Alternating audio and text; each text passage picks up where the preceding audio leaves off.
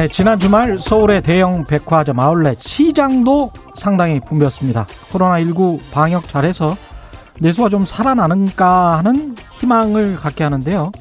그래도 역시 수치율입에 의존하고 있는 우리나라로선 중국, 미국의 동향이 중요하죠.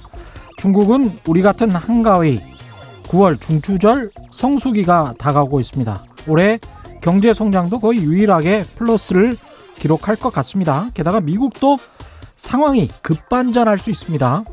지난주 미국 세인트루이스 연방은행 총재인 제임스 블라드가 미국 경기 3분기부터 급반등할 것이라는 전망을 내놨습니다. 블라드 총재 전망, 미국이 3분기에 연율 35%의 성장을 하고 4분기에도 10.3%의 연율 성장을 해서 결국 올해 2020년 말에는 지난해 미국 GDP 수준을 완전히 회복하는 풀 리커버리가 가능할지도 모른다는 겁니다. 설레죠? 다만 미국 투자은행 골드만삭스는 3분기 연율 35%는 가능하겠지만 4분기는 3% 성장에 멈출 것이다. 그칠 것이다라고 전망해서 아직 뭐 확실한 건 아닙니다. 그러나 여하튼 민족의 대명절 한가위를 앞두고 좋은 경제 뉴스들 좀 더 많이 전해드릴 수 있기를 기원합니다. 네, 안녕하십니까. 세상에 이익이 되는 방송 최경련의 경제쇼 출발합니다. 저는 진실탐사 엔터테이너 최경련입니다. 오늘도 유튜브 함께 갑시다.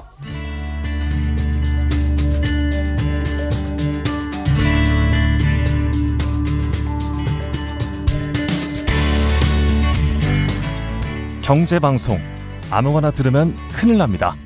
듣고 또 들어도 탈이 나지 않는 최경령의 경제쇼. 네, 매주 월요일은 국내외 경제 흐름을 분석하고 실질적인 투자 정보도 전해드리는 원포인트 경제 레슨 시간인데요. 오늘은 이종우 이카노미스트와 더불어서 특별히 또 한 분의 경제 전문가, KBS가 자랑하는 경제 전문 기자, KBS 박종훈 기자 스튜디오에 또 나와 계십니다. 안녕하십니까? 네, 안녕하세요. 예, 예. 안녕하십니까. 예, 이종우 이카노미스트 그리고 KBS 박종훈 기자 나와 있습니다. 두 분이 나와 있기 때문에 저는 오늘 거의 말을 안 하고 그냥 운만 떼면 두 분이 알아서 쭉쭉 말씀을 해주시면 좋을 것 같습니다. 일단 그 제가 사실은 일부러 좀 주말에는 원래 좀 약속도 없고 예. 예 그런 사람이라서 이렇게 와이프 따라서 좀 돌아다녀요. 예. 네. 시장도 돌아다니고 마트도 돌아다니고 아울렛도 돌아다니고 백화점도 돌아다니는데 아, 이 사람이 엄청 많더라고요. 음, 네. 깜짝 놀랐어요. 예. 사실 저도 집 주변에 좀 상권이 하나 있어갖고 예. 이 코로나 19가 처음 터지고 난 다음에 예. 정말 걱정스러운 게 진짜 이 골목을 한 바퀴 돌 때마다 예. 점퍼 하나씩 문을 닫는 거예요. 그래서 굉장히 굉장히 걱정을 했었거든요. 그렇죠, 그렇죠. 근데 와, 그나마 다행인 게 최근 들어서 돌 때는 이제 새로 문을 닫는 점퍼는 최소한 없다. 그러니까 음. 어느 정도 조금 바닥을 친 게 아닌가 하는 약간의 기대. 아까 그러니까. 말씀하신 지표 보면서 예. 야 제발 이 기대가 맞았으면 좋겠다. 이렇게 그러니까 좀 그러니까요. 어떻게 보십니까? 그렇기는 하지만요. 예. 저는 지난주에 참 색다른 경험을 했기 때문에 예. 지난주에 어떤 경험하셨어요? 예, 지난주에 우연히 일이 있어서 신촌 기차역 있지 않습니까? 네. 저기 그 이대하고 연대 사이에 있는 거. 거기에를 갔었는데 가면서 정말 놀랐습니다. 예. 이그 지나가는 집마다 모두 다가 그 저 임대는 다 나가 있고 음. 그다음에 이제 거기 새로 들어오지 않고 그렇게 돼서 공실이에요, 다. 예, 그렇죠. 다 공실이죠. 제가 음. 한 40년 정도 거기 그 지역에 한번 왔다 갔다 뭐 이렇게 했었던 것 같은데 음. 제가 가본 중에서는 그렇게 썰렁한 거는 처음 봤었어요.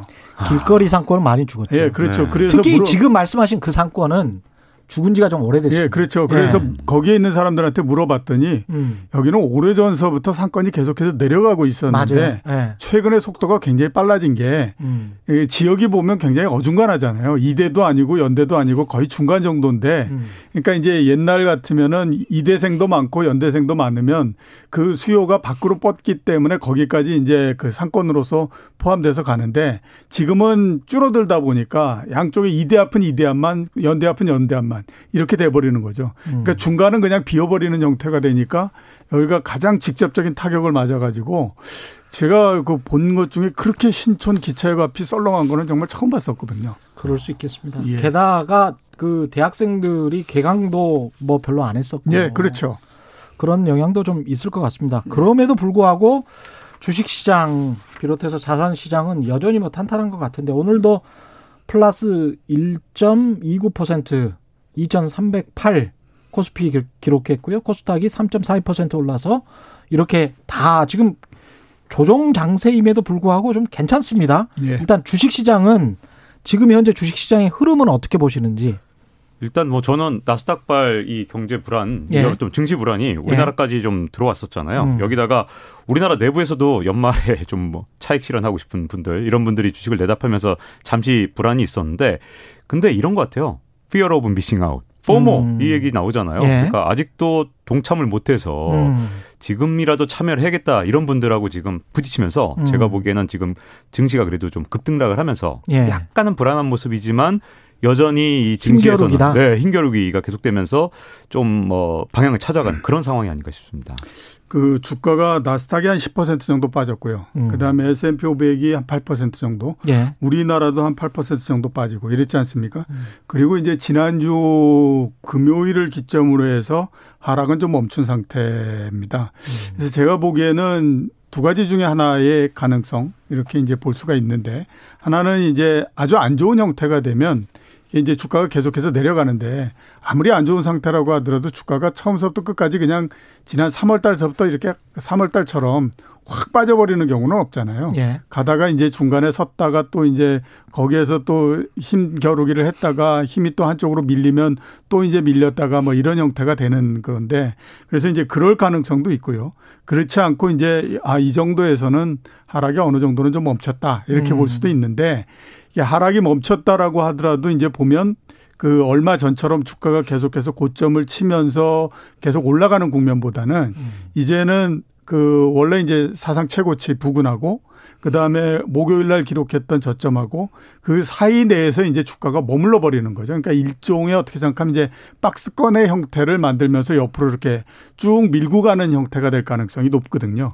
이번에 사상 최고치라는 거는 2,460 뭐 이 정도였습니까? 예, 이번이 이제 2,430 우리나라 2,430? 기준으로 그다음에 네. 이제 그 나스닥 기준으로는 12,200 정도. 음. 그 이제 그 정도인 거거든요. 예. 그러니까 이제 왜 이렇게 가다가 멈췄을까 한번 생각해 보면요.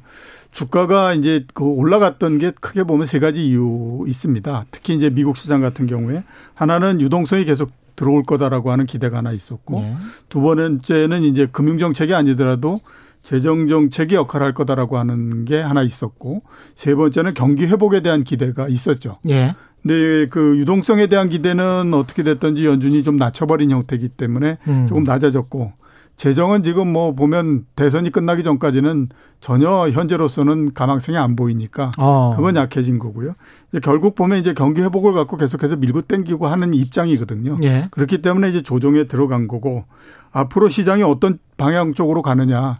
아까 최 기자 말씀하셨던 것처럼 경기가 좋아지면 박스권에서 위 상단을 계속해서 때리면서 음. 위를 뚫기 위한 시도를 해볼 거고 예. 그게 아니고 경기가 그냥 미적지근하다라고 하면 음. 최상위 올해 말까지 계속 옆으로 밀고 가는 그런 형태가 된다라고 봐야 되죠. 예. 그 이종욱 이코노미스트 말씀하신 내용을 조금 부연 설명해서 전 유동성 부분을 이렇게 좀 예. 보고 있거든요. 음. 사실 이 지금까지 증시를 끌어올렸던 가장 강력한 힘 중에 하나는 뭐 누가 뭐래도 미국 그렇죠. 연준의 그렇습니다. 양적 완화인데 예. 이 양적 완화를 보려면 음. 미 연준의 이 대차대조표의 자산 현황을 보면 되는데 음. 이 세인트루이스 연방은행에서 이걸 다 자료를 공개하거든요. 예. 한 8일이나 9일쯤 늦게 공개됩니다. 그러니까 음. 8, 9일 정도 자료는 볼 수 있어요. 그럼요. 그런데 예. 제가 이 자료를 좀 보다가 참 흥미롭게 보여진 게이 음. 연준에서 이 자산 규모를 늘리면 양적 완화 규모를 늘린 거고 그렇죠. 결국 자산 규모를 줄이면 결국은 양적 완화 줄인 건데 그렇죠. 6월 5일자부터 음. 자산 규모를 늘리지 않거나 혹은 줄여왔어요. 음. 6월 5일자가 언젠가 음. 그때 나스닥 지수를 제가 살펴봤더니 음. 나스닥 종합지수가 9,800일 때입니다. 아, 9,800일 근데 때. 9,800이 언제였냐면 코로나 19 사태가 생기기 직전에 아. 그때 고점이 얼마겠어요? 그때가 9,800. 9,800. 그러니까 음. 9,800이 딱 되는 순간 음. 제가 보기엔 연준에서 양적 음. 완화를 중단했는데 음. 이게 보통 2008년 글로벌 금융위기 때는 양적 완화를 딱 중단한 그 순간부터는 주가가 보통 조정을 좀 받았거든요. 네. 실제로 2009년 때 그 양적 완화 때도 중단하니까 좀 조정 한 13% 받았어요. 근데 네. 이번에는 연준에서 6월 5일부터 양적 완화를 살살 빼기 시작했는데 밑장 빼기 같듯이 네. 돈을 좀 뺐어요. 근데 문제는 그 뒤로 계속 올랐죠. 6, 7, 8 계속 올랐지 않습니까? 6, 7월에 제가 보기엔 증시를 계속 끌어올렸던 힘이 가장 큰 게 로빈후드 투자자들. 음. 그러니까 미국판 개미, 동학 개미 네. 이렇게 된 음. 건데 8월에 특히 여기에 손정희 회장이 끼어들었잖아요. 콜옵션으로. 그래서 이, 이 콜옵션으로 투자한 돈이 한 우리나라 돈으로 한 5조 원 정도라는데 이게 현물로는 몇십조 원어치 주식을 추가로 산 셈이니까 음. 6, 7, 8월에 이게 다 겹치면서 생상, 상상 외로 좀 오버슈팅을 하면서 한 12,000까지 갔었잖아요. 음. 그러다 보니까 이게 좀 오버슈팅 한 만큼 좀 조정을 받고 있는 그런 과정이 아닌가 이렇게 음. 좀 보이는 거죠. 근데 뭐 연준이 주식시장의 어떤 조정자로서 예. 딱 여기에 맞춰서 9,800 예전선을 회복했으니까 이제 그만 올라라고 음. 할수 있는 권능이라고 할까요? 음. 그 정도까지는 없는 것 같고 예. 시장에 돈을 풀었으니까 예. 그 돈의 힘이 또 이제 몇 개월 갔었다는 말씀 말이다. 네네. 뭐 이런 이런 뜻으로 또 해석이 예, 됩니다. 예, 그렇죠. 그이 그, 그 전까지는 예. 유동성만 풀었었잖아요. 예. 근데 이제 이번 같은 경우 가장 큰 특징이 유동성이 역할을 하면서 그 다음에 어떤 그게 나왔냐면 성장에 대한 스토리가 짜여지는 형태가 됐지 않습니까? 음. 그러니까 이제 유동성이라고 하는 거는 연준이 줄이거나 늘리거나 이렇게 가기 때문에 예. 이건 수치로서 만들 수 있는데 성장에 대한 스토리라고 하는 건 사람의 기대이기 때문에 이거는 수치화될 수 있는 게 아닙니다. 그렇죠. 그리고 이제 사람의 기대라는 예. 거는 한 번 불러 일으켜 놓게 되면 음. 그게 굉장히 아무튼 그 가격이 떨어져 가지고 어, 심적인 부분들이 훼손되기 이전까지는 과거에 오던 트렌드를 계속해서 쫓아가려고 하는 속성이 있을 수밖에 없는 거거든요. 그러니까 막 파티하다가 바로 장례식 모드로 접어들기는 그렇죠. 사람이 예, 좀 예. 힘들어요. 그러니까 이번 같은 경우가 네. 이제 그런 경우인 거죠. 그러니까 예. 그 제일 처음에 시작은 유동성으로 해서 막 주가가 올랐는데 예. 오르면서 뭐 기술주나 이런 것들에다가 정말 미래가 굉장히 좋다라고 하는 포장을 한 상태가 됐기 때문에 그 다음에 힘의 균형은 그런 성장 쪽으로 넘어오는 형태가 됐거든요. 음. 그러니까 그런 상태에서는 이제 유동성을 좀 이렇게 조절을 하고 한다고 하더라도 가던 이 속도가 너무 빠르니까 브레이크가 거기서 잡히질 않는 거죠. 그러면서 이제 계속 달리는 형태가 됐고 그게 이제 나중에 아, 이게 우리가 어느 순간에 정신을 차려보니까 좀 너무한 것 같은데 이런 생각이 드니까 그때에서부터 이제 문제가 생기어서 주가가 급락을 해버리는 형태가 된 거죠. 아, 이 댓글에 아주 또 좋은 내용이 있는데요. SW님은 이게 그래서 뭐가 주식에 안 좋은 신호냐, 뭔가 이제 추리거가 있을 거 아닙니까? 예.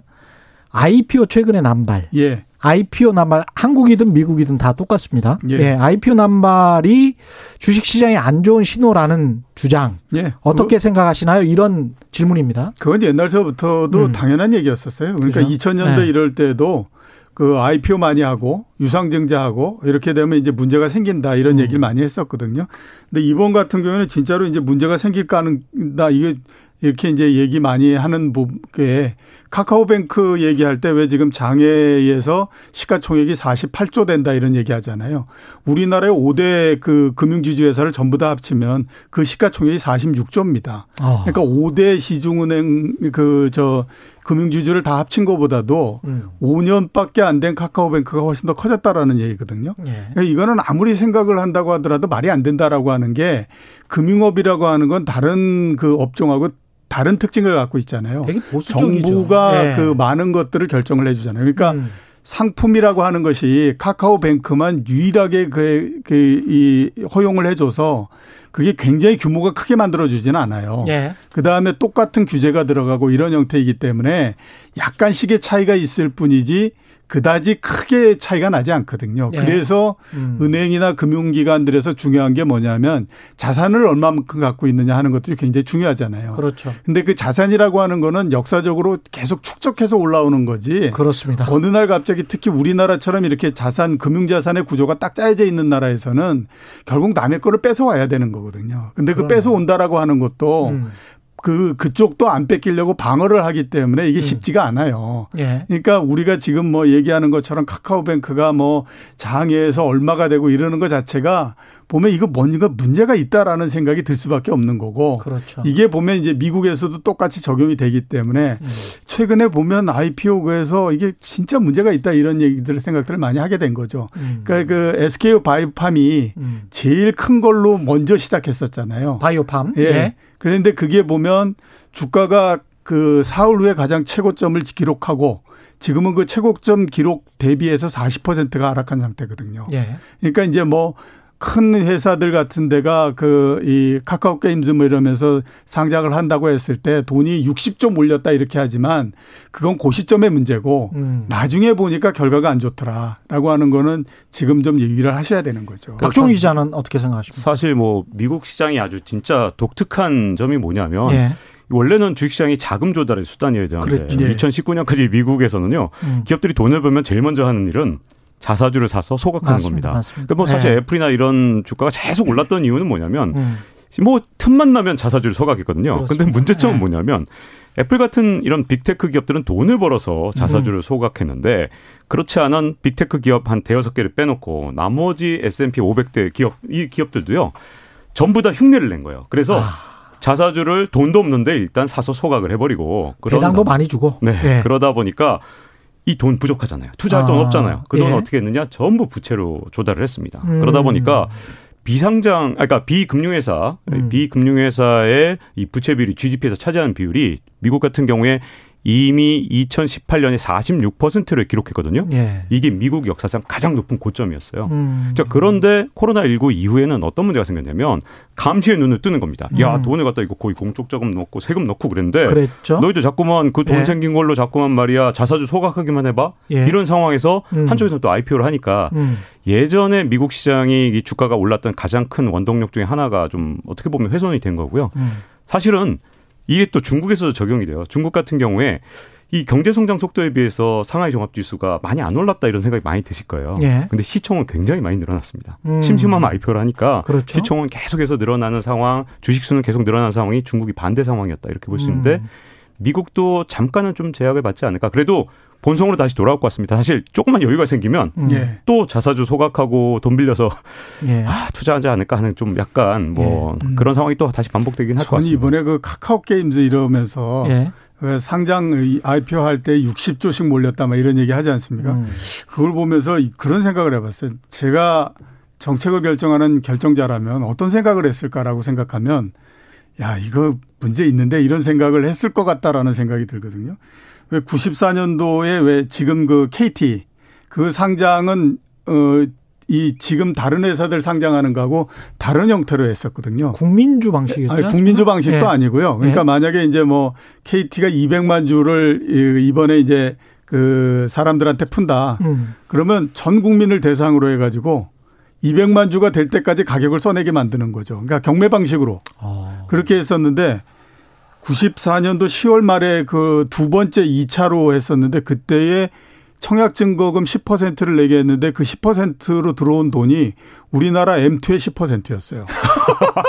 전체 광해 통화의 10%가 그러니까 그거를 보고 한국은행이 예, 어떤 생각을 했냐면 야 그러면 100%다 넣으라고 그랬으면 M2가 다 들어가는 거 아니냐. 결국 그러네. 이게 말이 되느냐. 이래가지고 이제 유동성을 줄여라. 이렇게 해서 이제 그 들어가기 시작했거든요. 예. 그러면서 이제 주가가 하락을 하고 했었는데 이번에 60조 막 이렇게 왔다 갔다 하는 걸 보면 60조면 1인 국민 1인당 100만 원씩을 나눠 주고도 더 남는 돈인데 그거를 한 기업을 IPO 하는데 저 돈이 들어간다라고 하는 건 문제가 있지 않어? 이렇게 생각할 수밖에 없지 않냐. 음. 그래서 저는 그거를 보면서 야, 저 내가 정책 당국자라면 가만 안 있겠다 이런 생각이 들더라고요. 예. 저도 공모주 청약의 지금 열풍 때문에 정책 당국자들이 확실히 좀 달라지는 느낌이 좀 있거든요. 음. 그래서 사실 추석 이후에는 조금 약간 돈줄을 어떤 방식이든 지금처럼 그대로 음. 놔두지 않을 것 같아요. 지금까지는 사실은 어쨌든 코로나19 위기나 이런 것들 때문에 약간 좀 약간 뭐 좀 놔준 그런 음. 풀어준 그런 좀 측면이 있었다면 아마도 어 지금 이제 주식 투자 열풍 비투 열풍 때문에 조금씩 금융 시장에 대해서 어떤 방식이든 음. 아마 추석 이후에 조금 달라진 모습을 보여주지 않을까. 예. 네, 그렇게 생각이 한국의 금융 당국이 그렇죠. 한국의 예, 예. IPO도 IPO지만 예. 보다 더 문제가 되는 건 그 부장님 좀 전에 말씀하셨던 것처럼 음. B2가 음. 보다 더 문제다라고 봐야 되거든요. 빚 내서 투자하는 네, 거. 그렇죠. 왜 그러냐면 예. 우선 B2의 음. 첫 번째 빚은 뭐로 내냐면 저 은행에서부터 음. 신용으로 대출을 받는 거거든요. 음. 그렇게 해서 그거를 주식 투자하는데 그것만 주식 투자하는 게 아니라 증권회사에 가서 또 신용 거래를 하잖아요. 그러면 이게 빚으로 내서 거기에 또 2.5배의 빚이 붙어버리는 형태가 되기 때문에 네.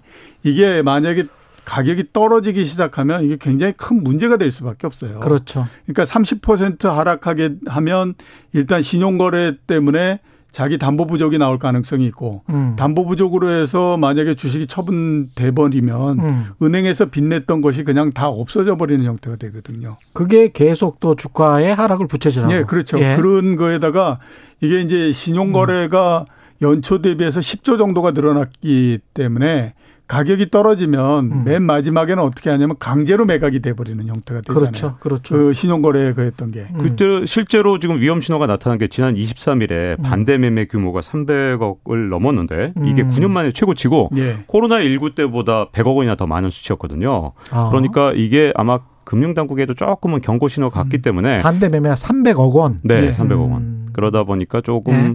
경각심이 조금 생겼을 거라고 좀 생각을 합니다. 아직은 규모 면에서는 300억 원이면 뭐 괜찮다라고 생각은 얼핏 드는데요. 그렇죠. 이제 민스키 모멘트라고 지금 말씀하신 것들이 결국은 빚을 계속해서 빚으로 자산 투자를 하다 음. 보면 그게 언젠가는 한계가 있으니까 네. 이자도 못 갚게 되는 결국은 이제 성장을 해서 이익을 내야 되는 게 기업의 본질이고 뭐 이런 것인데 그거를 못 하고 결국은 빚내서 투자하다가 그 빚 때문에 족쇄가 돼서 자산 가격 자체가 이제 하락하는 네. 그런 상황이 나올 수도 있다 언젠가는 뭐 예. 이런 말씀을 지금 하시는 거죠. 그거를 지금 제일 두려워하고 두려워하는 있는 거죠. 거죠. 모든, 모든 중앙은행들도. 네. 예. 그렇죠. 그러니까 오랜 시간 동안에 걸쳐서 음. 금리를 낮추고 그 다음에 굉장히 많은 돈을 풀고 했었는데 이제는 뭐 10년이 훨씬 더 넘었으니까 지금 정도에서는 정책에 대한 평가가 가능해졌지 않습니까? 그러니까 평가를 해봤더니 우리가 원래 생각했던 것은 실물 경제가 빠른 속도로서 올라와서 음. 정책을 더 이상 피기지 않아도 될 정도의 수준이 빠른 속도로서 되는 것을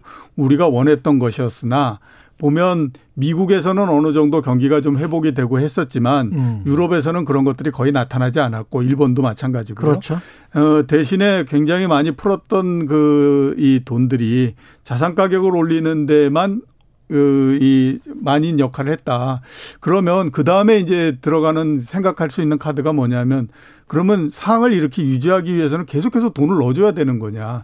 근데 문제는 뭐냐면 과거에 100억 불을 넣는 것과 지금 100억 불을 넣는 거는 효과가 엄청난 차이가 날 수밖에 없거든요. 그렇죠. 그러니까 과거에 비해서 지금은 뭐 5분의 1 정도밖에 효과가 안 나는 거니까 그러면 규모가 커졌으니까 네, 예. 엄청나게 많은 돈을 계속해서 넣어야만 되는 거냐. 음. 이 이러면 이것도 한 번도 가보지 않았던 길을 가는 건데 이게 문제가 없을 수 있을까라고 하는 우려가 굉장히 지금 있을 수밖에 없는 거죠. 음. 저는 진짜 걱정되는 게 아까 말씀하신 걸 수치로 나타내면 이 글로벌 금융위기 때 1차 양적 완화에 퍼부은 돈이 1조 7천억 달러 정도 네, 됐거든요. 네, 그렇죠. 네. 근데 이번엔 뭐 갑자기 뭐 3조 달러 넘는 그렇죠. 돈을 퍼붓으니까 두배 정도 써야만 훨씬 더 짧은 기간에 그렇죠. 훨씬 네. 더 짧은 기간. 그때는 사실 꽤 오랜 기간이었어요. 거의 음. 한 2년 정도 기간 동안에 맞습니다. 그렇게 네. 1조 7,500억 달러 정도 음. 퍼붓는데 이번엔 3조 달러 넘는 돈을 퍼붓는데 한 두세 대밖에 안 걸렸거든요. 그렇습니다. 자, 이게 뭐가 걱정되냐면 사실은 이 사실은 이걸 버냉키가 알고 있었어요. 2010년에 연설을 하는데 이렇게 연설을 하거든요. 음. 이 양적 완화를 하면 음. 그렇게 되면 집값이 오르고 집값이 음. 오르면 주택 시장이 활성화된다. 그리고 음. 주가가 오르면 사람들이 좀 더 부자가 됐다고 생각해서 돈을 쓰게 된다. 음. 양적 완화 목적을 자꾸만 어떻게 보면 소비로 직접 연결되는 게 아니라 음. 자산 가격을 올림으로써 그 다음에 부의 효과를 그러잖아요. 자산 효과, 웨이트 이펙트. 예. 이걸 통해서 다시 소비를 높이는 그런 효과를 갖고 오기 때문에 자산 가격을 올려야만 된다는 걸 사실 버냉키도 잘 알고 있었거든요. 음. 그러니까 양적 완화라는 건 결국은 자산 가격을 끌어올려야 효과가 있는데 네. 그때까지 하려다 보면 이게 결국은 언젠가는 왜냐하면 계속 경제가 안 좋고 실물하고 차이가 나면 양적 완화 계속 지속하거든요. 그래서 양적 완화를 음. 2008년 글로벌 금융위기 때 몇 년 동안 지속했냐면 물론 중간에 중간에 쉬긴 했지만 음. 다 합쳐서 6년을 했습니다. 네. 왜냐하면 음. 실물 경제가 언제 다시 본궤도로 돌아왔나 계산을 해보니까 딱 2014년이에요. 그러니까 양적 완화를 언제까지 해야 되냐? 실물 경제가 돌아올 때까지.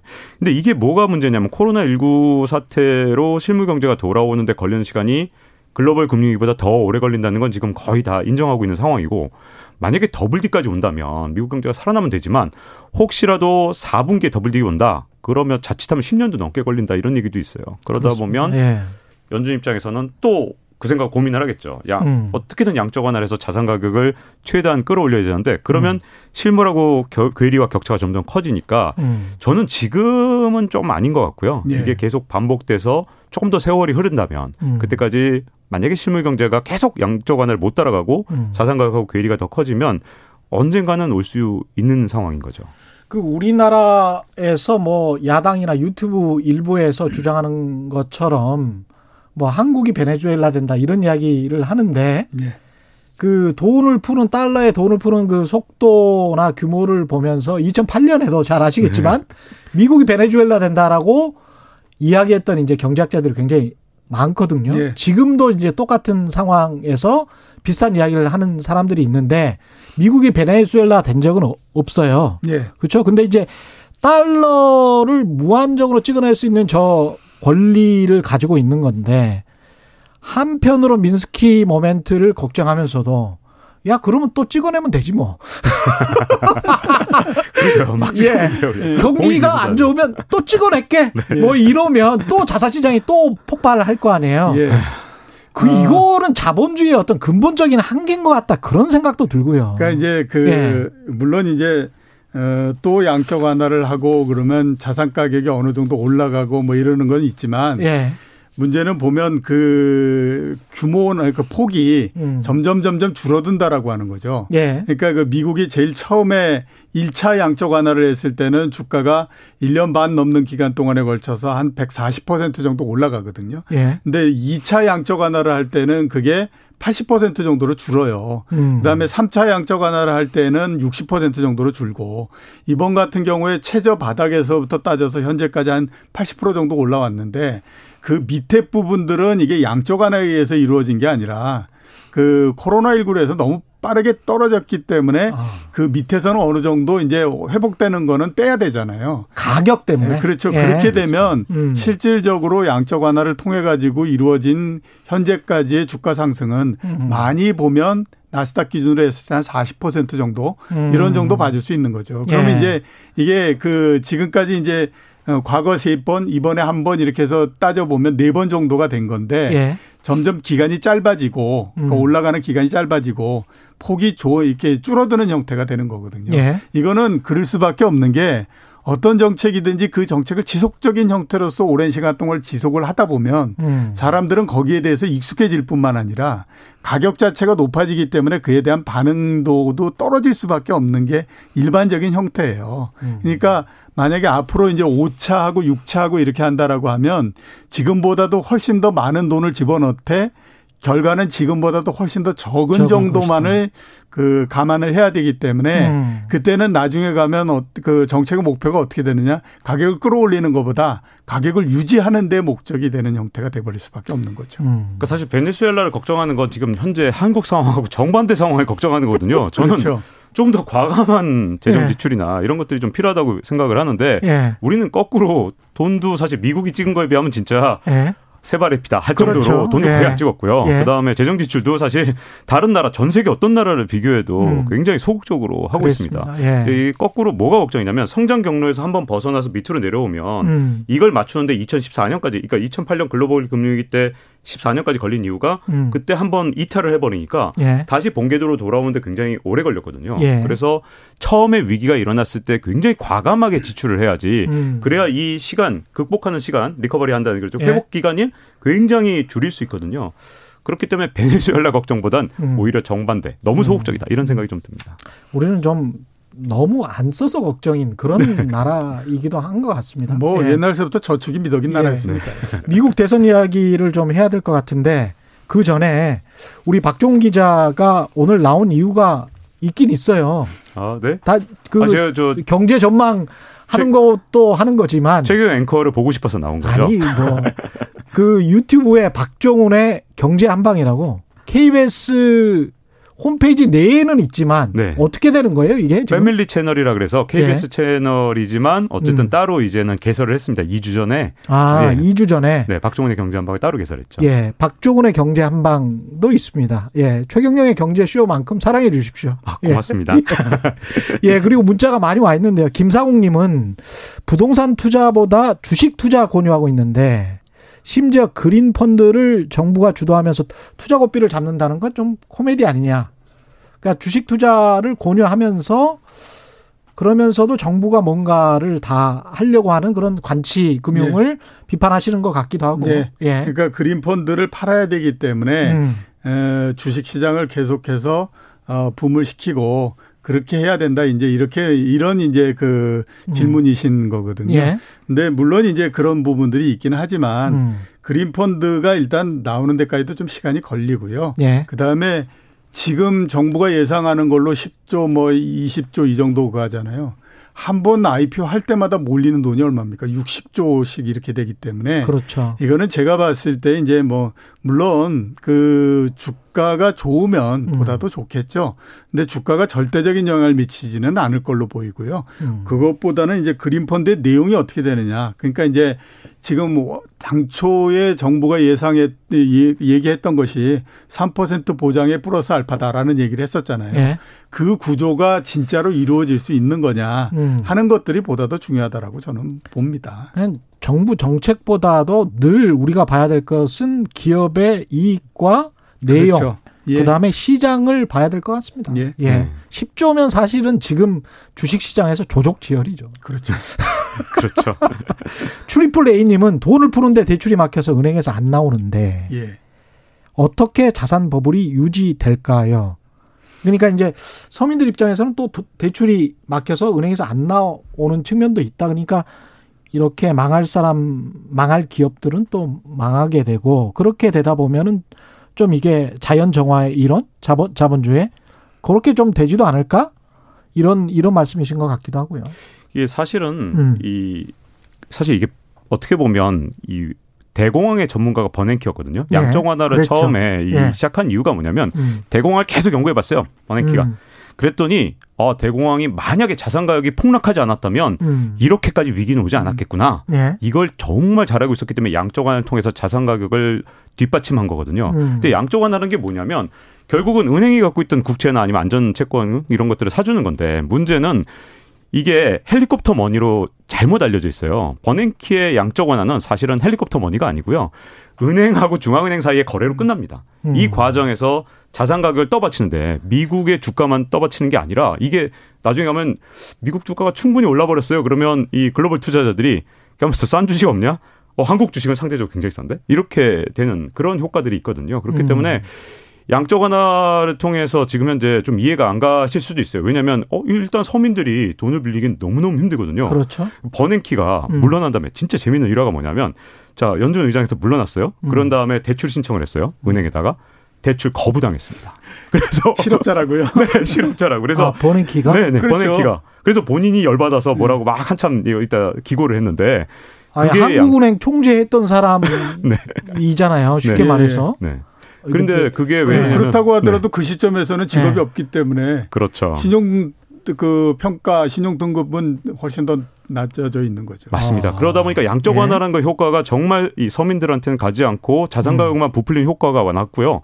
그래서 기억해 보세요. 2008년 글로벌 금융위기 때 월가를 점령하라라는 시위가 있었잖아요. 그렇습니다. 2010년. 네. 네. 그러니까 어떻게 보면 버냉키는 너무 대공황이 무서워서 대공황의 반작용으로 양적 완화를 했더니 음. 오직 실물 경제 안 살아나고 주가랑 집값만 올라버린 게 2008년 이후에 한 우리가 지금 한 10년 동안 경험한 그렇습니다. 거거든요. 예. 그런데 이게 어떻게 보면 양적 완화가 이제는 미국이란 나라를 넘어서 국경을 넘어 전 음. 세계를 그렇게 하고 있는데 문제는 양적 완화라는 게 미국만이 아니라 유럽도 하고 일본도 하고 그러다 보니 세계 전체 유동성 때문에 음. 지금 이제 자산 가격을 떠받쳐지고 있는 거죠. 그러니까 뭐 버냉키도 대출이 안 음. 됐던 음. 그 시절에 음. 은행은 이 넘치는 돈으로 한마디로 위험자산 투자를 한 거죠. 이거는 소통을 좀 더 원활하게 하기 위해서 소개를 해드리면서 뭐 이야기도 해야 될 것 같은데 변상훈님은 한국은행 안전보고서에서 우리나라 경제를 좋지 않게 보고 있는데 두 분 다 경제를 긍정적으로 보시네요. 이렇게 말씀을 하셨는데 예. 제가 먼저 답변을 드리면 예.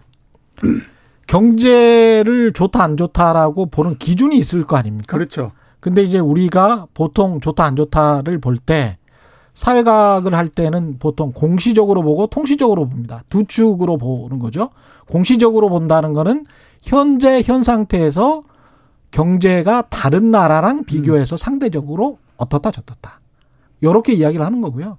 통시적으로 볼 때는 한국의 역사와 비교해서 어떻다 저떻다. 요렇게 보는 거죠. 그래서 이제 세계 경제 하에 놓여 있는 한국의 현 상황에서 현재 금리나 모든 것을 고려했을 때 좋다라고 이야기할 수 있는 사람은 없을 것 같고, 예, 예 안 좋은데 그래도 이런 점은 주목해 봐야 된다. 이런 말씀들을 하시는 것 같기도 하고요. 그러니까 예. 우리가 이제 경제가 어떠냐라고 얘기를 할 때 아까 음. 말씀하셨던 것처럼 가장 많이 비교하는 것이 과거의 우리나라의 예. 수치하고 많이 비교를 하잖아요. 음. 근데 이제 에, 그게 가지고 있는 가장 결정적인 문제점이 뭐냐면 우리나라의 경제도 그렇고 선진국으로서 계속 진입을 해서 올라갈수록 경제는 전체적으로 그 잠재 성장뿐만 아니라 성장 트렌드가 계속해서 낮아지는 것이 사실입니다. 예. 그러니까 과거처럼 우리가 4% 3%뭐 심지어 그 이전에 7% 8% 이렇게 성장을 할 수는 없어요. 그러니까 계속해서 낮아지기 때문에 그거를 과거하고 비교해 보면 당연히 굉장히 경제가 안 좋다라고 할 수밖에 없죠. 근데 음. 그게 우리나라가 지금 이제 그동안에 계속해서 커오면서 됐던 것들을 비교해 보면 과연 그게 어 성장이 낮으나 높으냐 하는 것들은 그걸로 비교할 수는 없는 거고요. 그렇죠. 그 예. 이제 앞에서 말씀하셨던 것처럼 지금 우리하고 비슷한 처지에 있는 나라들. 그러니까 그렇습니다. GDP도 예. 거의 비슷하고 뭐 음. 뭐 이런 나라들이 얼마만큼 성장을 하고 우리는 얼마만큼 성장을 하느냐. 음. 이거를 가지고 이제 비교를 해야 되는 거거든요. 그렇기 때문에 대개 우리가 많이 얘기해서 경기가 좋다 나쁘다 그래서 일반적으로 체감할 때 얘기는 앞에 거 그러니까 그렇죠. 그러니까 우리나라의 과거하고를 많이 비교해서 하는 건데 음. 그럴 때마다 저희가 많이 하는 얘기가 있지 않습니까?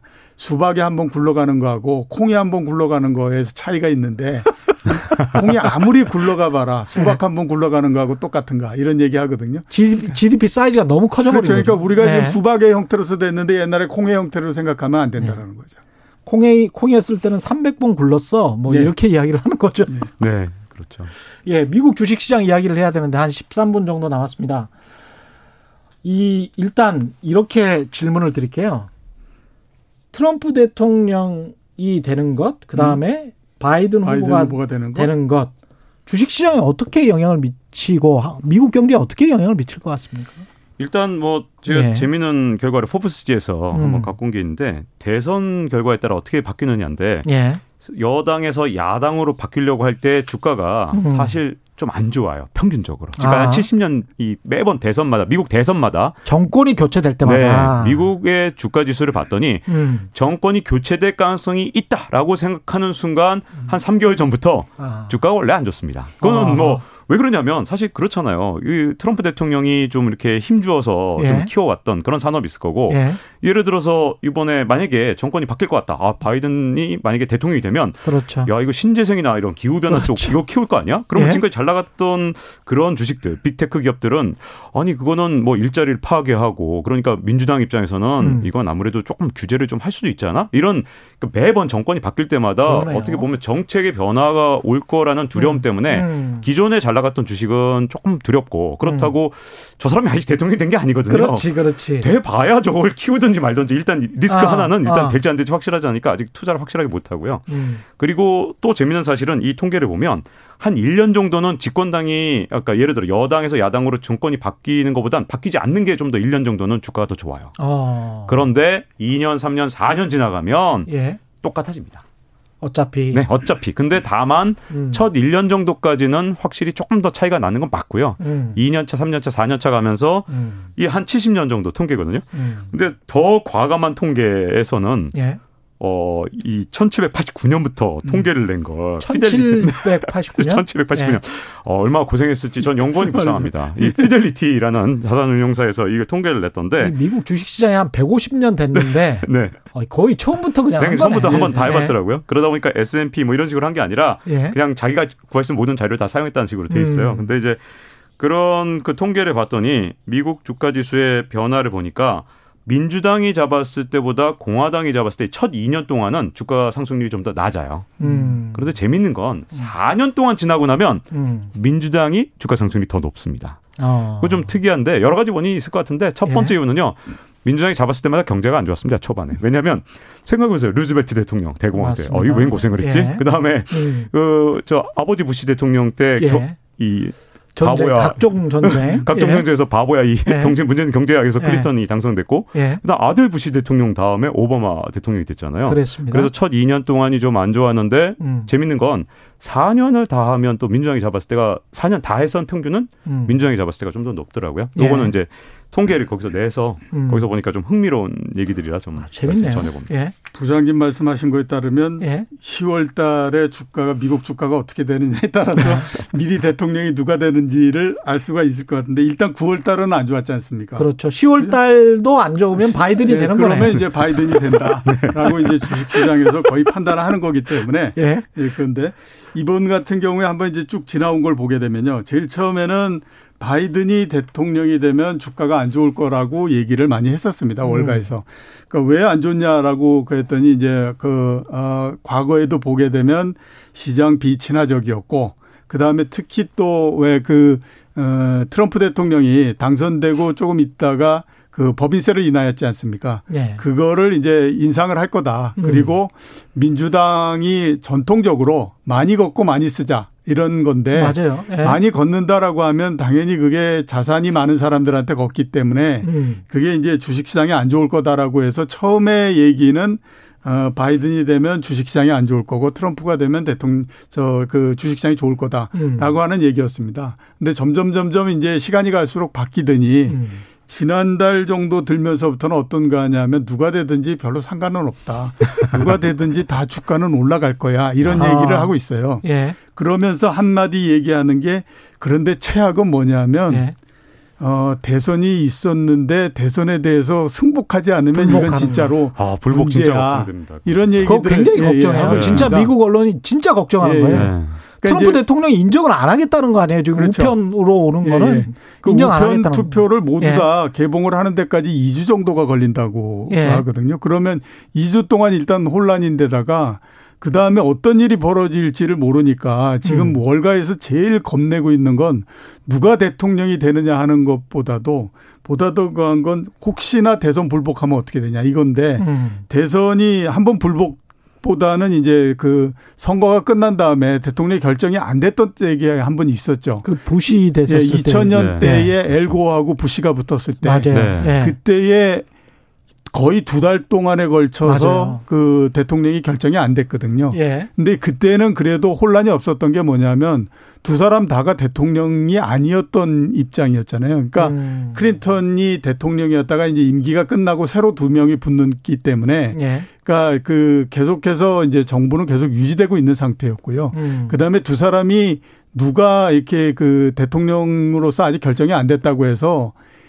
굉장한 갈등이 있었거나 이러지는 않았었어요. 예. 이제 시간이 지나면서 제일 처음에 저 그 플로리다주 그 이 법원에서 어떻게 음. 하는지 그다음에 그게 시간이 지나서 연방 법원에서 어떻게 결정되는지 이거에 음. 따라서 이게 이루어져서 연방 법원에서 결정을 해 가지고 음. 이제 대통령이 결정이 됐던 거였거든요. 그때 이번 같은 경우에는 예. 음. 이게 말씀하십시오. 음. 우편 투표를 전부 다 개봉하는 동안에도 승복할지 안 할지를 잘 모르겠고 그게 비록 다 개봉이 된다고 하더라도 승복을 할 건지 하는 것들에 대해서도 또 굉장히 의문이 많이 되고 있는 상태니까 음. 네. 지금 월가가 제일 걱정하는 건 다른 것보다도 승복이냐 불승복이냐. 그러니까 이게 이제 불복이냐. 이걸 제일 지금 걱정을 하고 있는 상태입니다. 미국 정치가 어떻게 하다가 이렇게까지 됐는지 정말 그때 그 기억 나시겠지만 플로리다 주지사가 제 부시라고 부시 예. 부시 대통령 대통령의 동생. 동생이었어요. 그래서 냄새가 굉장히 많이 났는데도 불구하고 엘고 부통령이었죠. 그냥 승복을 했잖아요, 나중에. 예. 그래서 이제 미국 정치가 어떻게 보면 정말 선진 정치다. 그거를 입증을 하는 엘고의 승복으로서. 예, 그렇긴 하지만 이번에 저 저는 그 얘기를 들으면서 예. 우편 투표는 우리나라 기준으로 따지면 음.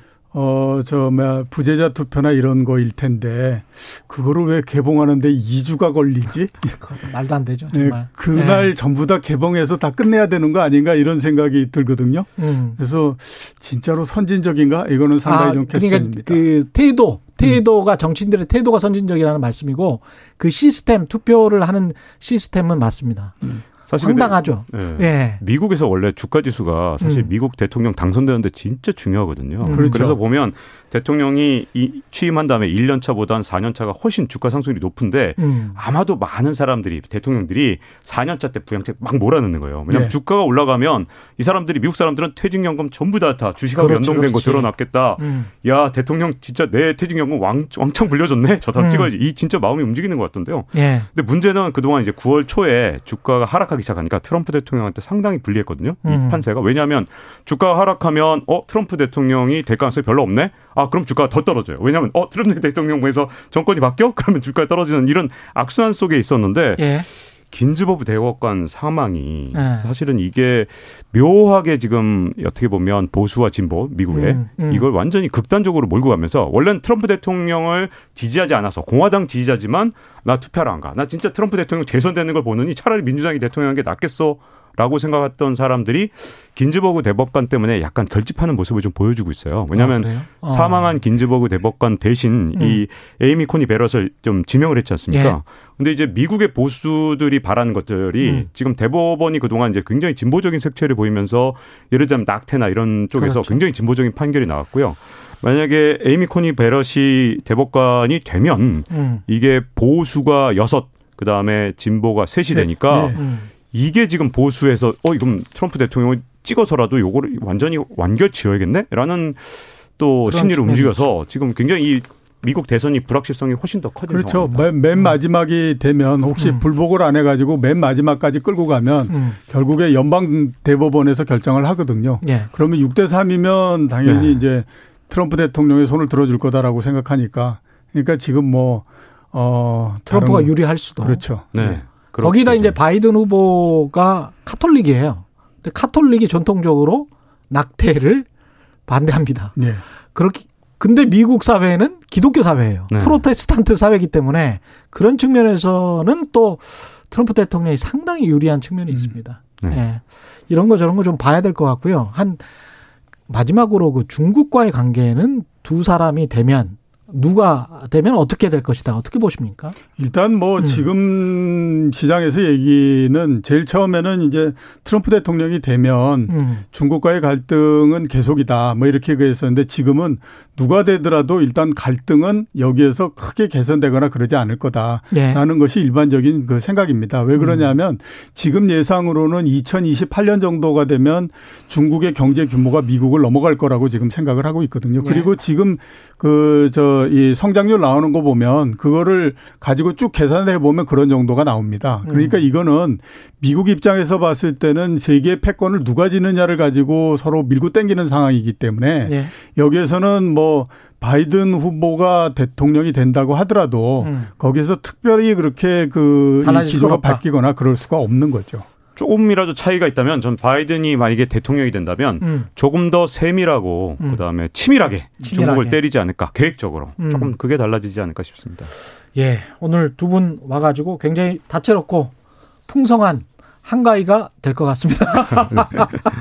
예, 오늘 말씀 감사하고요. 지금까지 이종우 이카노미스트 그리고 KBS 박종훈 기자와 함께했습니다. 고맙습니다. 네, 고맙습니다. 예, 저희가 준비한 최경련의 경제쇼는 여기까지고요. 오늘 밤 10시에 유튜브로 최경령의 이슈 오도독 업로드 됩니다. 다양한 정치 현안, 예, 더불어민주당 박주민 의원 그리고 국민의힘 조혜진 의원이 나옵니다. 오늘 밤 10시 많은 시청 부탁드리겠습니다. 지금까지 세상이 이익이 되는 방송 최경령의 경제쇼였습니다. 고맙습니다.